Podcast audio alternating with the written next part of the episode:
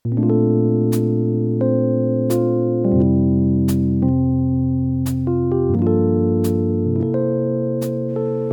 สดีค่ะ กลับมาพบกันนะคะกับเรื่องเคยมีมาแล้ว ห่างหายไปนานแต่วันนี้ก็จะกลับมากับเรื่องที่น่าสนใจมากๆเลยค่ะ ตอนแรกก็คิดไปคิดมาเหมือนกันนะคะว่า เอ๊ยังมีเรื่องอะไรที่เรายังไม่เคยได้พูดถึงบ้าง แล้วก็เป็นเรื่องที่ หลาย ๆ คนอาจจะยังไม่รู้กัน หรือว่าเคยได้ยินแต่ว่ายังไม่ค่อยเข้าใจ วันนี้ก็คิดว่าน่าจะเป็นเรื่องหนึ่งที่หลาย ๆ คนเนี่ยอาจจะยังไม่เคยที่จะรู้ลึกสักเท่าไหร่ ก็จะขอพูดถึงเรื่องอริยบุคคลนะคะ เคยได้ยินไหมคะ เวลาที่เราบอกว่าเนี่ยเรามีศรัทธาในพระพุทธ พระธรรมพระสงฆ์หลายคนก็จะบอกว่า อุ้ยแต่สมัยนี้มันก็ศรัทธากันยากเหมือนกันนะ พระสงฆ์หลาย ๆ รูปที่เราได้รับจากทางสื่อเนาะเห็นจากทางสื่อ หนังสือพิมพ์อะไรก็แล้วแต่มันก็อาจจะยังตะขิดตะขวงใจบ้าง แล้วก็เอ๊ะมันจะนับถือได้หรอมันจะน่าศรัทธาได้หรอมันจะกราบได้หรือ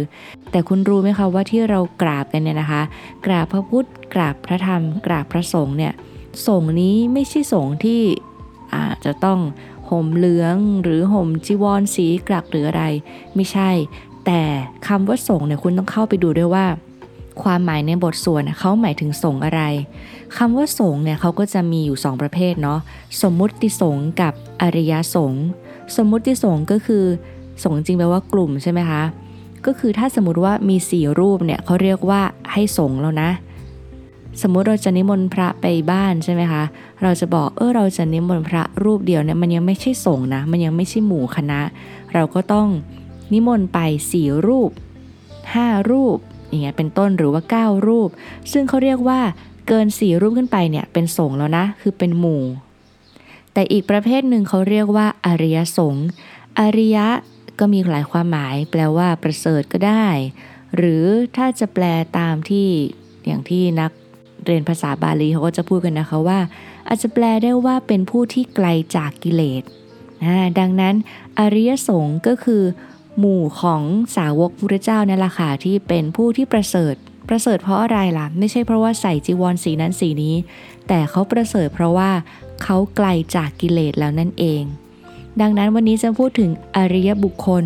เพราะอะไรถึงไม่ใช่คำว่าอริยสงฆ์เพราะว่าอริยบุคคลนี้ เป็นคนธรรมดาก็ได้ เป็นนักบวชก็ได้ ไม่ว่าจะสีไหนก็แล้วแต่ ถ้าคุณบรรลุธรรมอย่างใดอย่างหนึ่งที่เราจะพูดต่อไปเนี่ยนะคะ คุณก็จะสามารถขยับขึ้นจากปุถุชน ปุถุชนแปลว่า ผู้ที่หนาแน่นไปด้วยกิเลส คุณก็จะขยับจากคนที่หนาแน่นด้วยกิเลสที่เรียกว่าปุถุชนเนี่ยขึ้นไปสู่อริยบุคคล หรือว่าบุคคลที่ไกลจากกิเลสได้นั่นเอง ทีนี้อริยบุคคลนี้ก็มีทั้งหมด 4 ระดับนะคะ มีใครบ้าง มี 1. โสดาบัน 2. สกทาคามี 3. อนาคามี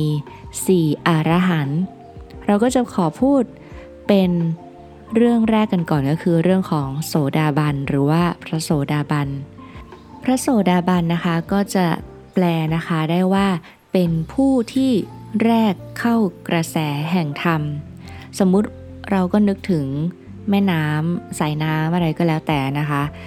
มันจะก็จะมีเส้นทางสายน้ำของเขาเนี่ยแหละ เป็นสายน้ำหลักก็คือสายน้ำแห่งอริยมรรคมีองค์แปดเนี่ยก็คือแล้วมันก็จะพุ่งตรงเข้าไปสู่นิพพานก็คือจุดสิ้นสุดของสายน้ำนี้นะคะ ทีนี้พระโสดาบันก็จะเป็นคนแรกที่เข้ามาก็อาจจะเป็นคลองเล็กคลองน้อยที่ค่อย ๆ ตัดตัดคลองทะลุมาทะลุมา จนเมื่อเข้าสู่กระแสแห่งธรรม เข้าสู่กระแสหลักที่จะทำให้ตรงเข้าไปสู่นิพพานเนี่ยคนที่เข้าครั้งแรกเลยเนี่ยเขาจะเรียกว่า โสตาปันนะหรือว่าโสดาบัน อาจจะลองนึกภาพอาจจะของเข้าใจนะคะ คือสายน้ำเนี่ยมันมีอยู่แล้ว มันมีของเขาอยู่แล้วเนี่ยเส้นทางเนี้ยที่จะนำไปสู่นิพพาน แต่คุณเข้าไปถึงหรือเปล่า แต่ถ้าเป็นพระโสดาบันเนี่ยเขาเรียกว่ามันคือ แรกเข้าเลยอะค่ะ เป็นผู้แรกถึงกระแสธรรมแห่งพระนิพพานเลย โห น่าสนใจมาก ใครๆก็อยากเป็นพระโสดาบัน การเป็นพระโสดาบันนี้พระเจ้าตรัสว่าไม่ยากเลย ถ้าต้นไม้มีชีวิตและสามารถพูดวาจาสุภาษิตได้ เราก็สามารถทำให้ต้นไม้เนี่ยเป็นพระโสดาบันได้เห็นไหมมันจริงมันไม่ได้ยาก แต่มันก็จะมีวิธีมีหลักในการปฏิบัติไปนะคะ อย่างโสดาบันเนี่ยเขาจะมีอะไรที่มันพิเศษ วิธีการวัดว่าคุณเป็นพระโสดาบันหรือยัง หลายๆคนจะเคยได้ยินโอ้คนนั้นเป็นอรหันต์คนนี้เป็นพระโสดาบันอย่างนั้นอย่างนี้ แต่คุณจะต้องมีตัวชี้วัดด้วยว่า คุณแน่ใจนะว่า คุณเป็นพระโสดาบัน คุณเป็นพระอริยบุคคลแล้วมันก็จะมีเรื่องราวทั้งในพระไตรปิฎกหรือว่าที่เป็น คัมภีร์หรืออะไรอย่างเงี้ยค่ะที่เขาก็จะเล่ากันมีหลาย ๆ เรื่องมากเลยที่แบบว่าอาจจะแบบว่าอยู่บนเขาเนาะสมัยก่อนเขาจะไปปฏิบัติกันบนเขาคนละลูกคนละลูก ทีนี้ก็จะมีพระเนี่ยที่ไปอยู่บนเขาหนึ่งเนี่ยเขาก็คิดว่า อืมเขาก็เขาคงบรรลุอรหันต์นั่นแหละ เพราะว่าเขาไม่มีความโกรธใด ๆ เลย แล้วเขาก็อยู่อย่างสงบนิ่งมีความสุขมาโดยตลอด เขาต้องเป็นพระอรหันต์แน่ๆ ทีนี้ก็มีพระอรหันต์รูปหนึ่งนะคะ ที่อยู่ปกติทั่วไปเนี่ยไม่ได้อยู่บนเขาเนาะเขาก็รู้ ท่านก็เลยว่า โอ้โห จะต้องไปช่วยซะหน่อยละ เพราะว่าถ้ายังหลงผิดอย่างเงี้ยเนาะตายไปเอามารู้แล้วเอ้ยยังไม่ได้บรรลุอรหันต์เลยยังไปเกิดอีกอย่างเงี้ย โอ้ไม่ได้ต้องไปช่วยละ อย่างน้อยเขาก็จะได้บรรลุในชาตินี้ไปเลย พระอรหันต์นะคะก็เลยขึ้นไปโปรดพระที่คิดว่าตัวเองเป็นอรหันต์เนาะทีนี้ก็จะมีการเป็นอุบายต่างๆ ก็จะมีรูปหนึ่งเนี่ยถ้าเท่าที่จำได้ไม่ผิดนะคะ ก็จะพระก็จะทำพระอรหันต์เนาะก็จะทำเป็นเหมือนว่ามีช้างมาตกมันเนี่ยวิ่งเข้ามา ทีนี้พอคนที่ยังไม่ได้เป็นพระอรหันต์อะมันจะเกิดความตกใจความกลัว กลัวเนี่ยแหละค่ะเขาเรียกว่าเป็นโทสะอย่างหนึ่งก็คือความโกรธอย่างหนึ่งทีนี้พระที่คิดว่าตัวเองเป็นอรหันต์เนี่ยก็เกิดโทสะก็คือเกิดตกใจแล้วก็กลัวขึ้นมา ตอนนั้นแหละชามก็หายไปเนาะก็เลยรู้ว่าอ๋อจริง ๆ มันเป็นอุบาย แล้วก็ได้รู้เลยว่าอ้าวโทสะเนี่ยมันยังเกิดขึ้นที่จิต ความโกรธยังเกิดขึ้นที่จิต มันยังมีความกลัว แสดงว่าเรายังไม่ได้เป็นอรหันต์เรายังไม่ได้เป็นแม้แต่พระอนาคามี เพราะถ้าเป็นพระอนาคามีจะไม่มีความโกรธเกิดที่ใจเลย พอรู้อย่างนี้ก็เลย โอ้โห ตายละ นี่เราหลงประมาทอยู่ได้ตั้งนาน คิดว่าเต็งบรรลุจริง ๆอะ่ะ มันแค่ไม่มีตัวมาล่อ ไม่มีตัวมากระตุ้นให้เรารู้ว่า อ๋อ มันยังมีโกรธ มันยังมีโลภ มันยังมีหลงอยู่นะ อยู่คนเดียวมันไม่รู้ มันไม่มีตัวกระทบใช่ไหมคะ พอพระอรหันต์ขึ้นไปช่วย เขาก็เลย โอ้โห ดีใจมาก ก็เลยได้ขอให้พระอรหันต์เนี่ยนะคะ สอนจนสุดท้าย พระรูปนั้นที่ตอนแรกคิดว่าตัวเองเนี่ยบรรลุอย่างนั้นอย่างนี้แล้ว ก็เลยบรรลุจริง ๆ เลยเป็นพระอรหันต์จริง ๆ ดังนั้นการบรรลุอริยบุคคลเนี่ยมันจะต้องมีตัวชี้วัด ซึ่งคุณจะต้องรู้ก่อนว่าอ่าเราจะมีตัวชี้วัดอย่างไรได้บ้าง ถ้าคนที่มีครูบาอาจารย์ ครูบาอาจารย์ก็จะดูได้ เพราะเขาบอกว่า สมมตินะคะ คนที่เป็นพระโสดาบันเขาก็จะรู้กันว่าอ๋อคนเนี้ยเป็นพระโสดาบันเหมือนกัน เพราะมันจะรู้กันเนี่ยว่ามันอ๋อมันจะมีกระบวนความคิดอะไรเหมือนเหมือนกัน หรือถ้าเป็นพระสกิทาคามีลำดับสองเนาะก็จะรู้ว่าอ๋อรูปนี้คนนี้เป็นโสดาบัน คนนี้เป็นปุถุชน หรือคนนี้เป็นสกิทาคามีเหมือนกับเรา คือคนที่สูงกว่าเขาก็จะดูคนที่ต่ำกว่าได้ ทีนี้เรามาดูกันก่อนว่าการเป็นพระโสดาบันเนี่ยอยู่ดีมันจะไปแรกเข้ากระแสแห่งนิพพานเนี่ยได้อย่างไร มันก็จะมีตัวชี้วัดค่ะ คือพระโสดาบันเนี่ยเขาจะละสังโยชน์เบื้องต่ำสามประการได้ สังโยชน์มันก็คือเป็นเหมือนเหมือนกิเลสเหมือนตัวที่ดึงรั้งเอาไว้ให้ยังเวียนว่ายตายเกิดอยู่ในวัฏฏะสงสาร ทีนี้พระโสดาบันจะละได้ 3 ประการเบื้องต่ำนะคะมีอะไรบ้าง 1. สักกายทิฏฐิ สักกายทิฏฐิทิฏฐิคือความคิด สักกายะคือเกี่ยวกับเรื่องของตัวของตน คือความคิดยังไงเขาก็จะมีความคิดมีความเห็นว่าเนี่ยเป็นตัวเป็นตนของฉันเนี่ยความคิดของฉัน ความรู้สึกของฉัน ความเจ็บปวดของฉัน หน้าของฉัน แขนของฉันขาของฉัน มันจะมีความเป็นของฉัน เป็นตัวตนของฉัน มีของเธอ มีของเขา มีอะไรอย่างเงี้ย อันนี้ยังไม่ได้เป็นพระโสดาบันเนาะถ้าพระโสดาบันเขาก็จะละได้เขาก็จะรู้แล้วว่าอ๋อกายใจความรู้สึกนึกคิดเนี่ยมันก็เป็นแค่ สิ่งนั้นแหละที่มันก็มีเหตุปัจจัยก็เกิดขึ้นมา มันหมดเหตุหมดปัจจัยมันก็ดับลงไป มันไม่ใช่ฉัน มันไม่ใช่เธอ ไม่ใช่ของฉัน ไม่ใช่ของเรา ไม่มีเราในความรู้สึกนั่น ความรู้สึกนั่นไม่ได้เป็นของเราไม่ได้เป็นฉันประมาณนี้ อันนี้เอาคร่าวๆนะคะ นี่เขาเรียกว่าสักกายทิฏฐิ พระโสดาบันจะละความเป็นตัวเป็นตนของฉันของเธอของเรา ของแมว ของเทวดา ของพรหมอะไรไปได้หมด 2. สิ่งที่พระโสดาบันละได้ก็คือวิจิกิจฉา หรือความสงสัยในพระรัตนตรยัย ในกุศลธรรม ในการทำดีการทำชั่วอย่างเงี้ยค่ะ ที่แน่ ๆ เลยคือเขาจะมีศรัทธาตั้งมั่นไม่หวั่นไหวในคุณของพระพุทธ คุณของพระธรรม คุณของพระ สงฆ์ในที่นี้คือพระอริยสงฆ์หรือเขาจะไม่สงสัยเลยว่าโอ้ทำดีมันต้องได้ดีแน่นอน มันจะมาทำดีแล้วได้ผลเลว ปลูกมะม่วงได้ผลเป็นลำไยเนี่ยมันเป็นไปไม่ได้ ปลูกมะม่วงต้องได้ผลเป็นมะม่วง ปลูกลำไยต้องได้ผลเป็นลำไย ปลูกหมามุ้ยต้องได้ผลเป็นหมามุ้ยทำดีต้องได้ดีแน่นอนทำชั่วต้องได้ชั่วแน่นอน แค่อาจจะช้าหรือเร็วเท่านั้นเอง ดังนั้นความสงสัยลังเลในคุณของพระรัตนตรัยจะไม่มีในพระโสดาบันเด็ดขาด ต่อมาข้อที่ 3 เขาเรียกว่าศีลพัตะปรามาตคือความยึดมั่นในข้อปฏิบัติอย่างเคร่งครัดว่าโอ้ฉันต้องทำอย่างนี้ ถ้าฉันทำอย่างนี้ฉันจะต้องบรรลุได้อย่างแน่นอน เป็นยังไง ยกตัวอย่างในสมัยก่อนในสายพุทธกาลเขาก็จะมีการปฏิบัติของพราหมณ์ใช่ไหมคะว่า ถ้าเนี่ยนะวัวเนี่ยเขาถือว่าเป็นสัตว์ประเสริฐอะไรเงี้ย ถ้าฉันทำตัวอย่างวัว นอนอย่างวัว กินอย่างวัว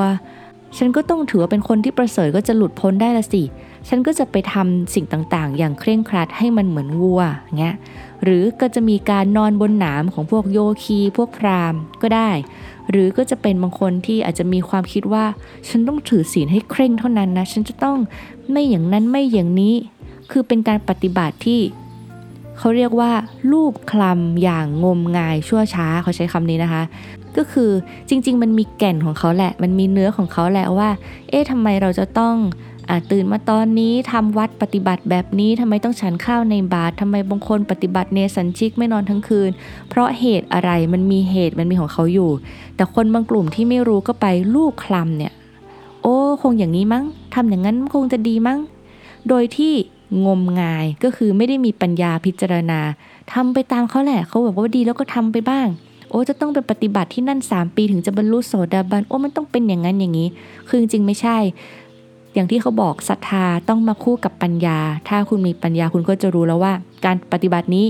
อยู่ในมรรคหรือเปล่า เขาจะใช้คำว่าอยู่ในมรรคก็คือ อยู่ในอริยมรรคมีองค์ 8 หรือเปล่า